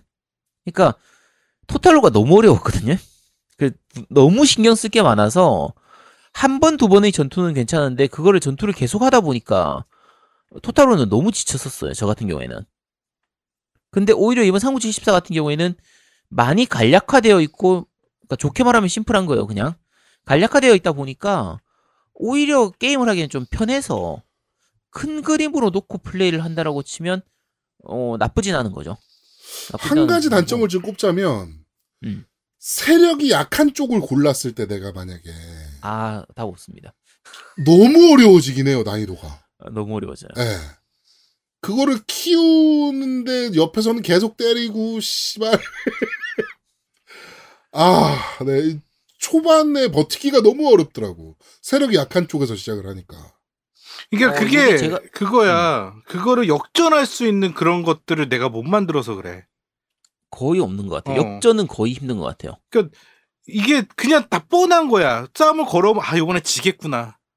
뭐 한번 어디로 피신해야지. 뭐 이런 거야. 그러니까 요번에 아 요번에 이기겠구나. 요번에 그럼 저성 어떻게 관리해야지. 뭐 이거야 그냥. 그러니까 사실은. 관우 장비가 한 명씩만 더 있어도 관우 아니야, 장비가 한- 사실 음. 좀 완전 먼치킨이긴 하거든요, 지금. 그러니까 S급 장수들이 세긴 하지 어차피. 어. 음. 전투에서도 진짜 먼치킨적인 역할을 보여주긴 하는데 음. 그 관우 장비는 관우 장비밖에 없잖아. 아, 근데 관우 장비 한 명씩으로 해결되는 문제가 아닌 게, 어, 일단 저 같은 경우에 플레이를 총 세 가지 방식으로 플레이를 했거든요. 네. 일단, 신장수 만들어가지고, 음. 제일 첫 번째, 그러니까 보통 상우지 같은 경우에는 시나리오를 고를 수가 있어요. 어느 시대, 몇 년도부터 그쵸, 그쵸. 플레이를 해서, 어느 시대를 할 수 있는지가 이렇게 시나리오가 정해져 있는데, 어, 우리가 삼국지의 역사는 대부분 아실 테니까, 보통 이제 처음 황건적의 난이 있는 요 시기 초기부터 시작해서 할 수도 있고, 뭐 동탁 이제 무찌르는 요 때부터 할 수도 있고, 이제 유- 유비가 처음 초기에 시작하는 요 때로 할 수도 있고, 뭐 삼국지가 완전히 삼국이 만들어지고 나서 위초고가 나눠지고 나서 플레이를 할 수도 있고 여러 가지로 그 시- 내가 원하는 시점부터 시작을 해서 좀 실제 역사의 사건을 좀 이렇게 게임 내에서 나오도록 이렇을 사실적인 부분을 해서 나, 나올 수가 있는데 저 같은 경우에는 삼국지 시리즈 하면 거의 항상 시작하는 게 황건적의 날 제일 처음 시작할 때 신군주로 저 같은 경우 이제 각 이거 아제트하고 제아두목 제부하로 제아두목하고 노우미하고 이렇게 세 명을 끼워가지고 난 도망갔대, 배신을 왜? 때렸죠. 네, 신군주를 만들어야 되는데 노우미가 극 초반에 도마, 그 배신 때려가지고 딴 데로 가버리고 어 삼국지 기준으로 했을 때 중국 전체 땅 기준으로 했을 때 남쪽 아래쪽이 보통 초기에 시작하면은 비어 있거든요. 그렇죠. 그래서 여기부터 세력을 키워가지고 중국을 전체를 먹는 식으로 플레이를 하는 게 제일 일반적인 플레이 방식인데 이번 삼국지 14 같은 경우에 문제가 뭐냐면 그 무장 그러니까 이 장수가 너무 부족해요. 음. 키울 때 장수를 데려오는 게 너무 힘든 거야. 그래서 튜토리얼을 꼭 해야 돼요. 그럼 신그 그, 장수들이 생기죠. 저, 저, 뭐야, 고대, 고대 장수들이 생기니까, 네네. 그, 초나라하고, 저, 한나라. 초한지 때, 네. 네, 초한지 그쵸. 때 장수들이 생기잖아요. 네, 장량이라든지 뭐 한, 한신도 네, 있었나? 한신, 한신 있고, 그 다음에, 저 누구. 여, 여러 명 있어요. 네. 뭐 여자 장수들도 좀 있고 어쨌든 어 초한지 때그 장수들이 나오기 때문에 악, 악, 악, 악이 하고 네 나오죠. 그래서 그래서 뭐 그런 식으로 고대 장수들이 나오기 때문에 그 고대 장수들을 활용을 한다면, 음, 조금 수월해지기는 해요. 조금 수월해집니다. 네. 조금 수월해지는 게 이게 장수가 부족하면 무슨 문제가 생기냐면 내정하길 수가 없어요. 내정을. 음. 그러니까 내가 원하는 이 각 지역별로 그 전체 이제 매입을 기준으로 했을 때, 어, 전체가 약 한 40, 45개? 50개 정도 되는 그런 지역으로 나눠져 있거든요. 40개 정도였나? 어쨌든 그렇게 지역으로 나눠져 있고, 각 지역에 이제 마을이 또 있습니다.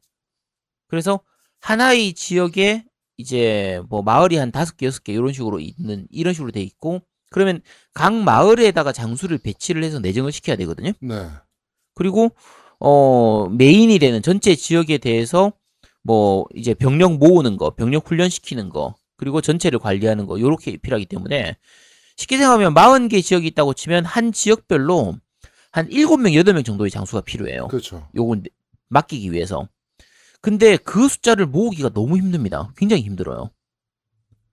그렇다고 해서 그 숫자를 안 모으고 한 지역별로 한두 명의 장수만 넣어두면 그 지역이 발전이 너무 더뎌지는 거야. 음. 요런 문제가 생기다 보니까 땅을 넓히기가 너무 힘들어지는 부분이 생겨요. 그렇죠.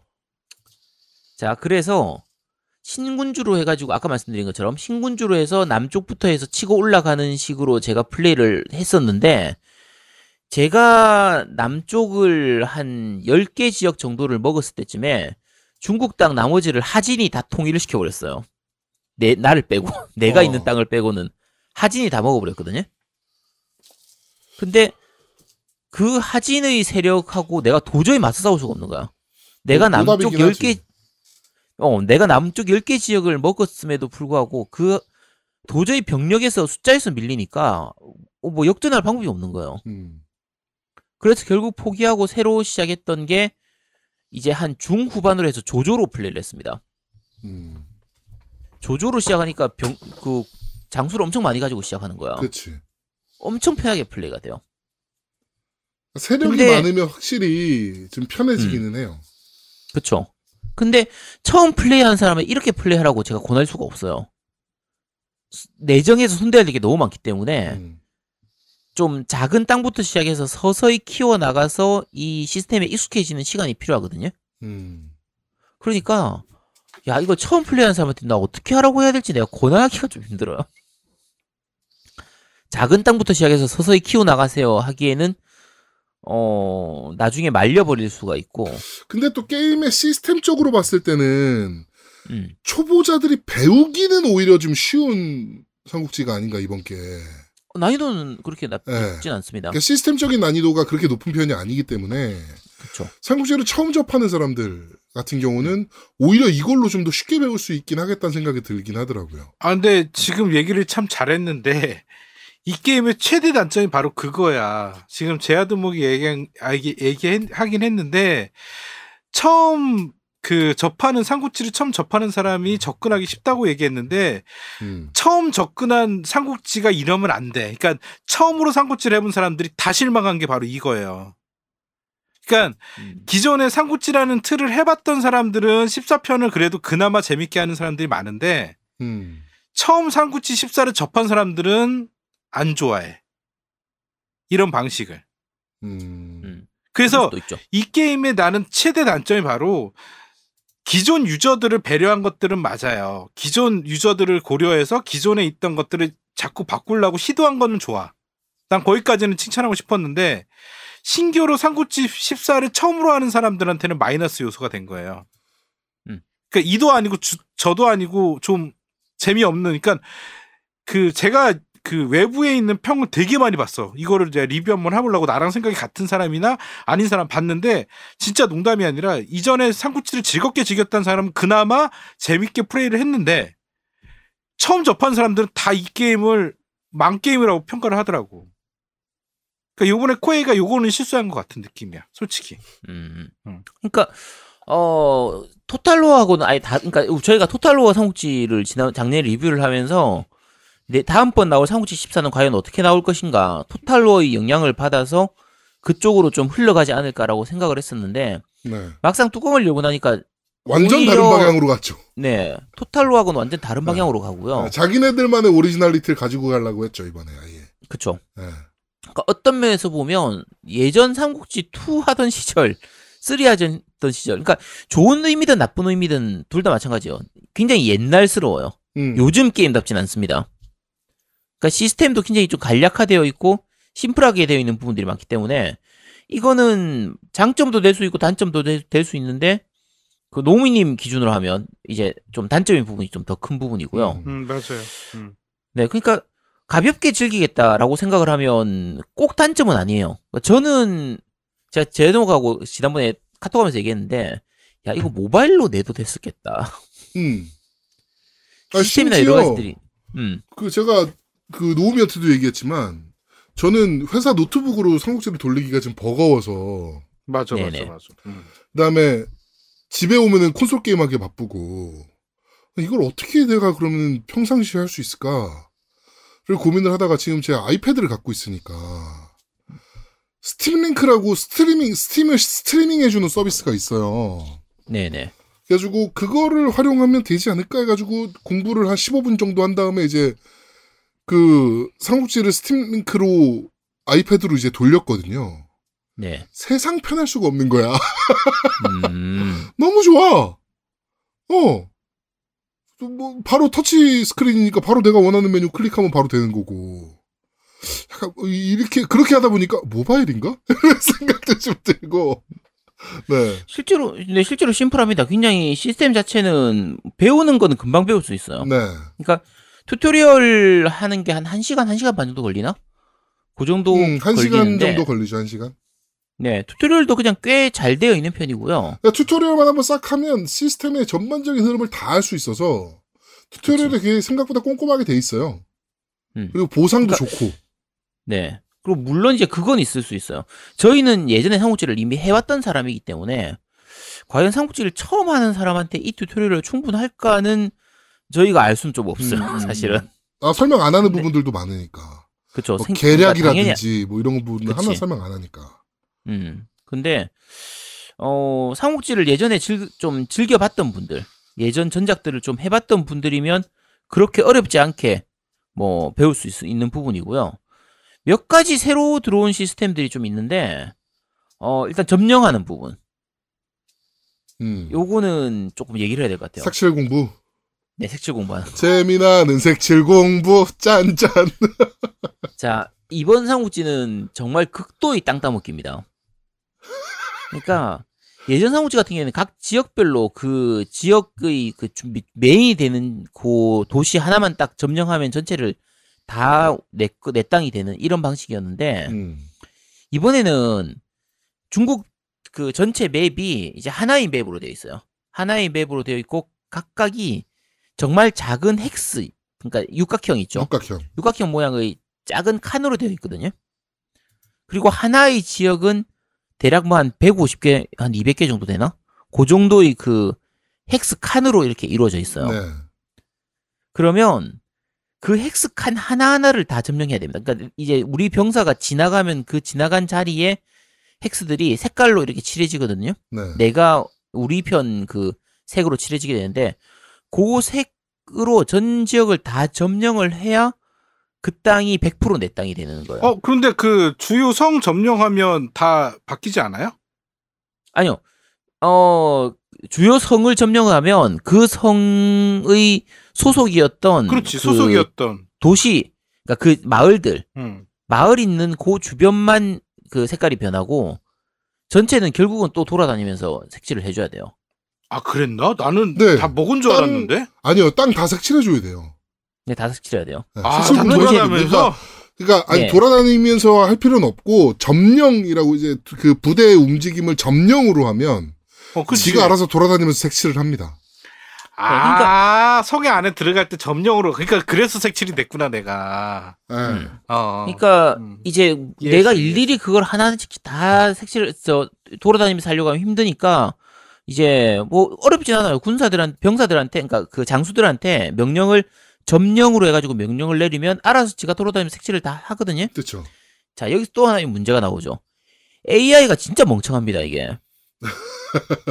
그러니까 자 그러니까 이거 말로 하니까 설명이 좀 어려 어려울 수 있는데 예를 들면 가로 10칸, 세로 10칸 이렇게 총 100칸의 그 이제 칸을 색칠해야 된다고 치면 네. 우리가 상식적으로 생각하면 당연히 이렇게 되는 거죠.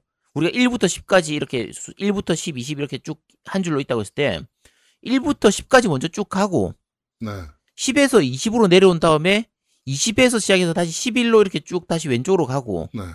20 거의 20 그러니까 11이죠. 11에서 다시 21로 내려간 다음에 30까지 쭉 가고 이런 식으로 해서 지그재그로 해 가지고 전체를 한번 쭉 돌면 정말 효율적으로 색칠을 다 할 수 있잖아요. 그렇죠. 당연히 이렇게 하면 좋은데 문제가 컴퓨터가 하는 방식이 어떤 식이냐면 아까 얘기한 것처럼 1에서 시작했다고 치면 1에서 시작해서 한 55 방향으로 쭉 가다가 갑자기 방향을 틀어가지고 한 30 방향으로 쭉 가다가 갑자기 100 방향으로 내려갔다가 뭐 이러지 지 맘대로 돌아다녀. 그러니까 어그 그뭐 약간 일관성이 없게 칠을 해요. 예. 그러니까 정말 비효율적인 방식으로 점령하는데 보고 있으면 속 터져요. 아니 보면 야 우리 집 로봇 청소기도 저거보다 똑똑해 진짜. 도대체 왜 저래 무식하게 돌아다니는 거야? 그렇죠. 어 어쨌든 그 AI가 어 많이 무식합니다. 그러니까 적 AI도 그렇게 똑똑한 편은 아니지만 우리 편 AI는 어 정말 말도 안 되게 무식하거든요. 요거 때문에 전투할 때도 마찬가지고 점령할 때도 마찬가지고 좀 속 터지는 부분이 많이 생깁니다. 음. 특히 어, 전투할 땐 음. 보급을 끊어야 되는데 보급선을 끊어야 되는데 그쵸. AI들이 보급선을 끊는다기보다는 그저 본캐 공격에도 주력을 하는 모습을 보여서 음. 아 여기 보급선만 끊으면 이길 것 같은데 어, 그러니까 지금 제아동이 보급선 얘기했던 게 어떤 거냐면 어, 예를 들면 적이 그러니까 공격에 들어온다라고 했을 때 우리가 공격할 때도 마찬가지고요. 아까 말씀드린 것처럼 그 병사가 지나간 자리들만 색칠이 되거든요. 네 요 색으로 상대방 본진에서부터 색이 쭉 이어져 있으면 그러면은 보급은 자동으로 보급이 되는 셈이에요. 그렇죠 자, 그런데 중간에 그 이어져 온 선에서 누군가 우리 편 장수가 나- 빨리 나와 가지고 그 선 지나간 색칠돼 있는 부분 중간을 끊어서 우리 편 색깔로 색칠을 해 버리면 적의 보급선이 끊긴 개념이 돼 버리게 돼요. 음. 그러면 상대방이 사기가 떨어지고 혼란에 빠지고 이런 게 그렇죠. 생기기 때문에 적을 잡기가 굉장히 좋아지거든요. 자, 요런 걸 이용해서 하는 부분이 약간 전략성 있는 부분이 있는데 내가 플레이할 때는 가끔은 그게 되게 억울한 상황이 생겨요. 그러니까 아니 이거 내가 일부러 적을 둘러싸기 위해서 이렇게 간 건데 상황상 그 시스템 때문에 우리 편 부대의 절반 정도가 보급선이 끊긴 형태로 그렇죠. 넘어가 버린 경우가 있어요. 아니 여기서 여기까지 몇 발 되지도 않는데 그게 무슨 보급선이 끊어지고 애들이 막 하루 이틀 그 밥 좀 못 먹었다고 막 애들이 혼란에 빠지고 막아나 진짜 자, 어쨌든 요 헥스를 이용해서 그 색깔 칠하면서 하는 부분은 여러 가지로 새로운 시스템이긴 한데 어, 아직은 보완해야 될 부분이 좀 많은 느낌. 그러니까 이번 삼국지 14는 재밌어요 그렇죠. 잘 만들었고 재밌 고 새로운 시도를 많이 하려고 하긴 했어요. 그리고 9편을 계승하려 그랬거든요. 확실히. 삼국지 음. 9을 계승하려 그랬고 시스템적으로도 그렇고. 그다음에 삼국지에서 지금 지루하다라고 얘기했던 부분들을 많이 걷어내려고 많이 노력을 하긴 했어요. 그런데 약간 미완이야. 약간 미완이야. 그래가지고 이번에는 power-up kit를 좀 다른 방식으로 낸다. 그러니까 power-up kit도 발매를 하지만 DLC를 많이 내겠다는 얘기를 했거든요. DLC를 발매를 하고 그다음에 power-up kit는 아예 게임 플레이가 바뀔 정도의 power-up kit를 내겠다라고 이제 얘기를 했어요 이번에 코에이에서. 그래서 오히려 저는 원래 삼국지의 완성은 power-up kit긴 했어요 전까지. 그치. 어 항상 power-up kit 사야 삼국지는 완성이 됐었어. 어, 이번에도 역시나 power-up kit를 기대하게 만드는 예, 삼국지 14가 아닌가. 그 제아동님이 정확히 설명했어요. 맞아요. 노력한 티는 정말 많이 나. 그러니까 음. 뭔가 하려고 했던 요소들이 다 눈에 보여. 그러니까 노력을 했구나. 와, 코에 정말 노력했네라는 보여. 근데 노력과 게임의 재미는 비례하진 않아요. 그게 문제인 거지. 응. 거기서는 나는 약간 좀 불편했던 거고, 이제 재밌는 애, 아, 해. 그러니까 나도 한 번 잡으면 막 몇 시간 동안 했어, 지금도. 그러니까 제가 토요일 날, 일요일 날 지금 두, 이틀 동안 거의 10시간 넘게 했어요. 삼국지만. 근데 하면서, 아, 지루해, 지루해는 한 번도 없었어. 근데 나는 분석을 하려고 보니까 이게 보이는 거지, 자꾸. 그런 단점들이 보이니까 하는 얘기고, 재미없지는 않은데, 기존에 있던 삼국지만큼의 재미는 못 느꼈다라는 게 저는 최대 단점이라고 생각하고 있어요. 제의 소견에 의하면. 음. 그러니까 진, 그 아주 아까 말씀드린 것처럼 지금까지의 삼국지들이 계속 그냥 그게 그거 같고 그게 그거 같고 별 변하는 것도 없고 이런 느낌에 대해서 좀 많이 변화를 주려고 한 건 많이 보이거든요. 아까 말씀드린 hex 시스템도 마찬가지고 내정 시스템도 여러 가지로 좀 바뀐 부분들도 좀 있고 그리고 어 타- Total War처럼 너무 어렵게 가지 않게 좀 너무 어렵지 않고 light 그 가볍게 즐길 수 있되 그래도 충분히 삼국지로서의 재미를 주기 위해서 고민한 흔적은 보이는데 네. 아직까지 완성은 좀 덜 된 느낌이긴 음, 해요. 음, 그래서 어, 제아동님 말씀하신 것처럼 power-up kit가 정말 기대되긴 하거든요. 현재로서도 재밌기는 있어요. 음. 재미는 어, 재밌어요. 되게 재밌게 하고 있어요, 음. 저도. 그렇죠. 아, 약간 좀 부탁이 있다고 하면 그냥 지금 어차피 본편을 우리가 샀으니까 음. 본편 외에 이제 추가되는 부분들은 그러니까 파- 그 예전에 power kit로 따로 냈던 부분을 차라리 얘들이 좀 양심이 있으면 음. 조금만 좀 싸게 내주거나 아니면 뭐 이렇게. 무료로 좀 응. 풀어주거나 이번에 DLC 시스템을 뭐 많이 활용할 거라고 얘기를 했으니까 음. 조금 지켜봐야죠. 예. 어 어떻게 생각하면 우리가 코에이 price라고 보통 부르잖아요. 그렇죠. 삼국지 시리즈가 원래 옛날에 정말 더럽게 비쌌습니다. 정말 더럽게 비싼 게임이었죠. 예, 그러니까 이건 일본에서도 PC판 자체도 다른 게임들에 비해서 거의 많게는 두 배 가까이 비싼 가격으로 뭐 받아왔기 다른 거 때문에 4,000엔 받을 때 이거는 8,900엔 막 이렇게 받았으니까. 그치. 예. 그렇게 받았으니까 그러니까 국내에서 삼국지가 처음 정발되어 들어올 때 다른 게임이 보통 한 3만 원, 3만 5천 원 할 때 코에이 게임은 거의 5만 5천 원, 6만 원 이렇게 이 정도 했었거든요. 69,800원이었죠, 보통. 그치? 예. 그래서 당시로서는 정말 말도, 말도 안 되게 비싼 느낌이었는데 지금 삼국지 14 같은 경우에는 일반적인 다른 게임하고 거의 비슷한 가격이에요. 그쵸. 64,800원이었나?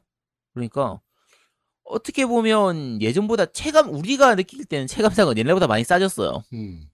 많이 싸지긴 했는데 어 게임으로서의 재미가 옛날만큼 느껴지긴 좀 힘든 부분이 있기 때문에 어 파워 키트는 조금만 좀 약간 양심적인 가격으로 나와줬으면 하고 아 그 전에 일단 좀 업데이트 해가지고 이 밸런스 좀 잡아줬으면 좋겠어요. 아, 업데이트는 애들 이동 속도 좀 빨리. 업데이트는 계속 하지 않을까요? 예. 그렇죠. 아, 그러니까 내가 지- 정말 두 가지만 좀 바꿨으면 좋겠는 게 수송 속도 좀 빨라지는 거 하고 그러니까 기본적으로 이동 속도. 애들 음. 병사들 군사들 이동 속도 좀 빨라지는 거 하고 밥 좀 작작 처먹는 거.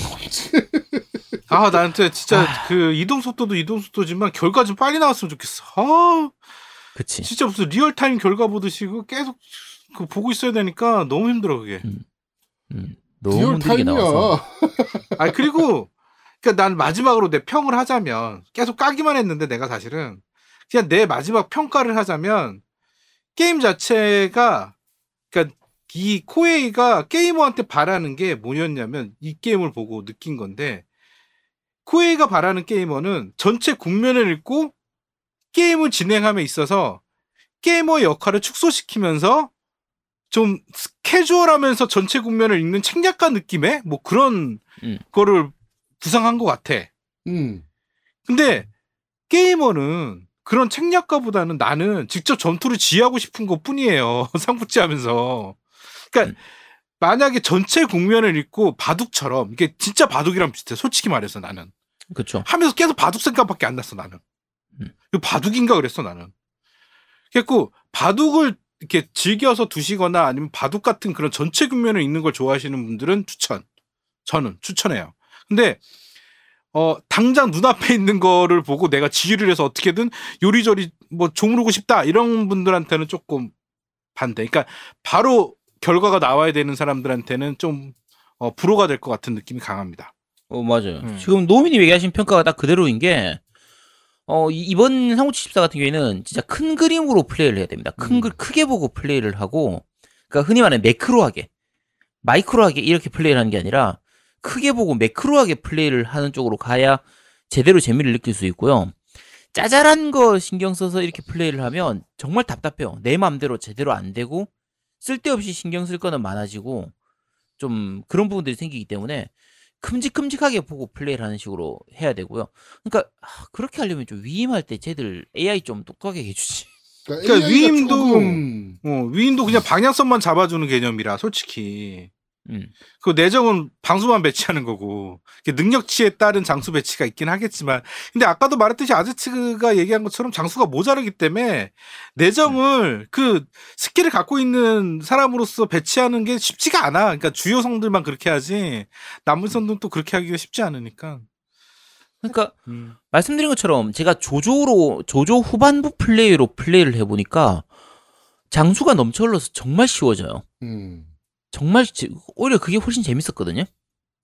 그러니까 아 요거는 초반을 어렵게 만들고 후반은 쉽게 만들어 버린 거의 그런 수준에 가까워서 어 아, 약간은 밸런스를 좀 조절해야 되지 않나. AI가 좀- 조금 아쉽긴 하죠 전체적으로.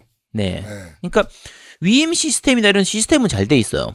그리고 뭐 군단 만드는 이런 거. 그러니까 예를 들면 내가 땅을 10개를 가지고 있다. 그러면 전체를 내가 다 관리하면 힘들잖아요. 음. 그러면 예를 들면 1번부터 3번 땅은 내가 직접 관리를 하고 4, 5, 6은 2번 군단으로 해가지고 뭐 누구 딴 사람한테 맡기고 7, 8, 9, 10은 또 3번 군단으로 해서 딴 사람한테 맡기고 다른 장수한테 맡기고 해서 내가 원하는 방향으로 위임을 주고 그 위임을 준 그쪽 땅은 어떤 방향으로 해나갈지 예를 들면 나를 돕는 쪽으로 갈지 아니면 뭐 내정을 중심으로 갈지 뭐 상업을 중심으로 갈지 이런 식으로 아니면 특정 지역을 공격하는 쪽으로 갈지 특정 세력을 공격하는 그러니까 세부적으로 여러 가지로 내가 지정을 해줘가지고 알아서 하도록 이렇게 던져주는 그 시스템은 되게 잘 되어 있거든요. 음.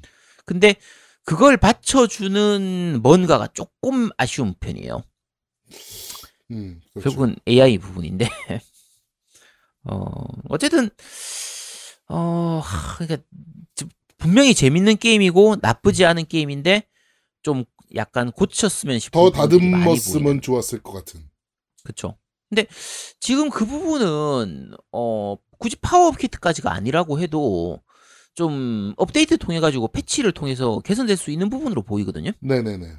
근데 충분히 개선될 수 있을 만한 부분으로 보이기 때문에 어 저는 한 한두 달만 기다리면 좀 많이 좋아지지 않을까? 음. 어, 욕심인가? 그럼 결론은 아니요. 용과 같이랑 카카로트 하면서 기다려라. 그렇지. 그치. 그 그거야? 지금 기준으로 하면 2월 달 한 중후반 되면 또 할 게임이 좀 약간 없어지는 시기가 오거든요. 그렇죠. 그때까지만 조금 참아 주시길. 아 그리고 삼국지가 묘한 게임인 게 음. 하다가 뭐 삼국 통일 하기 전에 뭐 갑자기 게임을 중단했어요 제가 다른 게임들 한다고 중단을 하고 있잖아요 만약에 그러면 까먹고 있다가 한 네 달 지나서 스팀 리스트 이렇게 보다가 어 삼국지 나 다시 한번 해볼까 이러면서 또 깔게 돼. 그쵸. 어, 삼국지가 묘한 긴 게임이에요. 예, 그러니까 네 그렇게 어, 하시면 될 것 같고 그 다음에 어, 꼭 패키지로 구매해 주십사. 음. 네, 저희가 몇 번 말씀드렸었지만 이 localization 그러니까 한, 한국 지역에서 판매량 으로 책정되는 거는 패키지만입니다. 음. 일부 DL도 책정을 하는 부분이 어, 회사들이 있기는 하지만 어, 전통적으로 코에이는 절대 그렇지 않거든요. 어, 그러니까 꼭 패키지로 구매를 해주십사. 구매를 하실 때. 삼국지가 사실 국내 게임 시장 기준으로 하면 그러니까 삼국지 2를 아까 저희가 그 우리 세대는 제일 처음 먼저 한 게 대부분 삼국지 2거든요. 그쵸. 저도 삼국지 2부터 먼저 했고 원을 오히려 나중에 했었어요. 나중에 했는데 그 당시는 영문판으로 보통 플레이를 많이 했을 그쵸. 테고요. 그리고 어 2가 한참 지나서 거의 발매 처음 일본에서 발매되고 한 5, 6년 지나서 국내에 이제 한글판으로 들어왔었는데 3탄, 4탄, 5탄 이렇게 자- 거의 한글화가 잘 돼서 출시가 되다가 중반쯤에 한글화가 안 됐었죠. 네. 하- 아예 정발이 안 됐던 걸로 기억하는데. 정발이 아예 안 됐죠. 네, 정발이 안 되다가 최근 들어서 다시 이제 한- 정발이 되어서 한글화도 잘 되고 정발돼서 이제 나오고 있는데 어, 이 시리즈는 아무래도 우리가 좀 애착을 가지고 있는 시리즈예요. 그렇죠. 재미가 있고 없고를 떠나서 뭐 사고리니 뭐니 어, 이런 걸 떠나서 애증이죠, 애증. 그래도 그쵸 말 그대로 애정의 대상이라서 네. 요 시리즈는 지금 와서 다시 만약에 한글화가 안 된다고 하면 이제 못할 게임이거든요. 어떻게 보면. 그렇죠. 지금 와서 일본판 나오면 이거 누가 하겠어? 어떻게 하겠어, 이걸? 그래서, 어, 예전에 재밌게 즐겨 보셨던 분들이면 한번 해보시도록 하시고, 아까 노우미님 얘기하신 것처럼, 지금까지 삼국지를 한 번도 안 해봤던 분이 하기에는 조금 힘들 수도 있습니다. 조금, 그런 분들한테 권해드리기는 약간 힘들 수 있는데, 예전에 삼국지 2, 3 시절, 그 시절에 좀 재밌게 즐겼던 분들이라고 하면, 그러면 삼국지 14 충분히 재밌게 할 수 있으니까, 네. 한번 해보시고 어 약간 첨언하자고 하면 제가 그, 상- 그 PC판 스팀판 하고요. 어 그다음에 팀덩치님이 그 플스 4판을 저희한테 서 저한테 이제 좀 후원을 해주셔가지고 네. 플스판하고 둘 다를 플레이를 하고 있거든요. 근데 플스 쪽으로는 지금 한 15시간 정도 플레이한 것 같은데 어 그 스팀판 그러니까 우리가 아무래도 PC판에 마우스 키보드 이거 쓰는 거에 익숙해져 있으니까 좀 이쪽이 더 사람들이 선호할 텐데 플스판도 꽤 할만합니다. 음. 플스판도 폰트라든지 해상도가 꽤 괜찮은 편이기도 하고 어 패드를 쓰다 보니까 우리가 마우스를 하면은 마우스 이동을 해서 일정 자리를 클릭하고 이렇게 플레이를 하잖아요. 근데 패드는 그걸 버튼에 넣다 보니까 단축키처럼 그 몇 가지를 단 이제 패드 버튼에 대입 이 들어가서 단축키 쓰듯이 이렇게 스타크래프트 할 때 단축키 쓰듯이 이런 식으로 플레이를 하도록 돼 있는데 처음에 익숙해지기 전에는 약간 좀 답답했었거든요. 음. 한, 한 시간, 두 시간쯤 플레이해서 익숙해지고 나니까, 오히려, 이, 소- 거의 손가락만 까딱까딱 하면 되는 수준으로 플레이가 가능해서, 어떤 면에서는 더 편한 부분도 생깁니다. 그래서, 패드로도 굉장히 할만한, 의외로 할만하거든요. 그래서, 어, 혹시나, 뭐, 나는, 아, PC, 아, 그리고 요것도 얘기하겠네. 이게 쓸데없이 PC 사양이 높게 잡아먹어요. 어, 예. 사양 좀 잡아먹습니다. 네, 요구 사양이 생각보다 높거든요. 네. 게임 했을 때 그래픽이나 이런 걸 봤을 때는 야 이게 왜 사양이 높지 싶은 정도인데 의외로 사양을 좀 많이 잡아먹는 편이라 컴퓨터 시- 좀 사양이 떨어져서 야 이거 하기 좀 힘들 것 같은데 싶은 분들은 플스로 하면 충분합니다.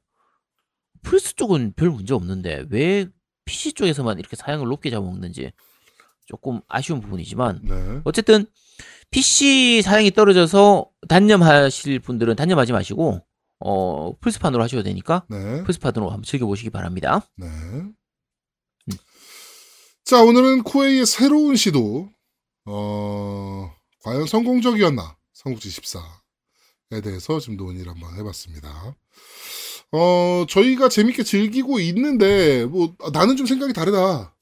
라고 하시는 분들은 또 리플로 남겨주시면, 그거에 대해서 또 얘기를 좀 더, 어, 깊게 나눠볼 수 있었으면 좋겠습니다. 삼국지가 워낙 토론이 많이 일어날 수 있는 게임이기 때문에, 음, 그런 부분들도 좀 많이 남겨주시면 저희가 좀 재밌게 한번 논의 한번 더 해볼, 해보는 자리가 됐었으면 좋겠습니다. 근데 이상하게 나는 요새 계속 아제트랑 반반 반대네. 희한하게 그러네.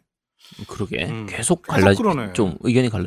카카로트도 완전히 갈라지고 있고. 어, 근데 이래서 재밌는 것 같아. 이 방송이 이래야 재밌는 것 같아. 찬성이 있으면 반대도 있는 있어야 되는 그렇죠. 것처럼. 음. 음, 재밌는 것 같아요. 예. 저희 방송 계속 들었던 분들은 본인 성향을 이거 우리 성향을 거의 아실 테니까. 제 성향하고 저는 이제 easy player고 노미 같은 경우에는 좀 hard player, 손 컨트롤 좋고 저는 이제 컨트롤 컨트롤 안 좋고 음, 이런 거니까 이제 본인의 취향을 생각을 하면 아 나는 아제트하고 좀 성향이 비슷한 것 같아 아니면 아 나는 노우미님하고 성향이 비슷한 것 같아 이러면 그 성향에 맞춰서 들으시면 아마 좀 더 게임을 선택할 때 도움이 되지 않을까 어쨌든 그렇게 생각을 하고 있습니다 네. 자, 어, 깸덕비상. 어, 그런데 말입니다. 삼국지 14는 여기까지 진행하도록 하겠습니다. 네. 자, 깸덕비상 제 180화 긴장 좀 했나 코에이? 삼국지 14편은 여기서 모두 마무리하도록 하겠습니다. 어, 말씀드린 대로 중국 우한 어, 코로나 바이러스가 정말 미친 듯이 번지고 있습니다. 답이 없을 정도로 지금 번지고 있고 우한 자체가 폐쇄가 될 정도니까 도시 자체가 어, 해외 나가실 분들 조심하시고요. 그 다음에 어 이, 코로나 바이러스 같은 경우는 사실 호흡기 질환이니까 손발 깨끗하게 씻고 마스크 잘 끼고 다니시고 뭐 이렇게 해서 예방 잘 하실 수 있도록 부탁드리도록 하겠습니다. 네. 아, 삼국지 하다가 보니까 저 코- 이제 우한 독감 퍼지는 게 남일 같지가 않아서 삼국지에서 역병 퍼지면 골치 아프거든요 노답이죠, 노답. 네, 근데 어쨌든 언젠간 잡힙니다. 네. 삼국지에서도 몇달 지나면 어쨌든 잡히니까 뭐 우한 독감도 뭐 충분히 잡힐 겁니다. 네. 자, 어, 깜짝비상 제 180화. 벌써 180화네요. 야, 20화 있으면 200화인데 우리 200화 준비도 해야 될 것 같은데. 자, 어, 200화 그러면 준비해야겠네. 야, 아, 200화 되면 공개 방송하자. 일단 진짜 그냥 공개 방송만. 정모 말고. 그래. 어, 200화 되면 공개 방송하자. 공개 방송 홀은 내가 잡아놓은 데 있잖아요. 그렇지. 거기서 하든 네, 뭐 거기서 하면 돼요. 네. 어, 그 아제트 송도 들으면서 네. 20화 20화 후에는 200화는 공개 방송으로. 네. 네. 자, 어, 깜짝비상 제 180화. 긴장 좀 했나, 코에이? 성지 14편은 여기서 모두 마무리하도록 하겠습니다. 저희는 야, 야, 야, 야, 긴장은 내가 되는데, 야, 갑자기, 나 이거 저 공개 방송 얘기를 제아도목이 했으면은 그냥 한 귀로 듣고 한 귀로 올렸을 텐데 노우미가 하니까 갑자기 긴장이 확 되는데. 저희는 다음 주에 좀 더 재밌고 알찬 방송으로 여러분들을 찾아뵙도록 하겠습니다. 고맙습니다. 감사합니다. 감사합니다.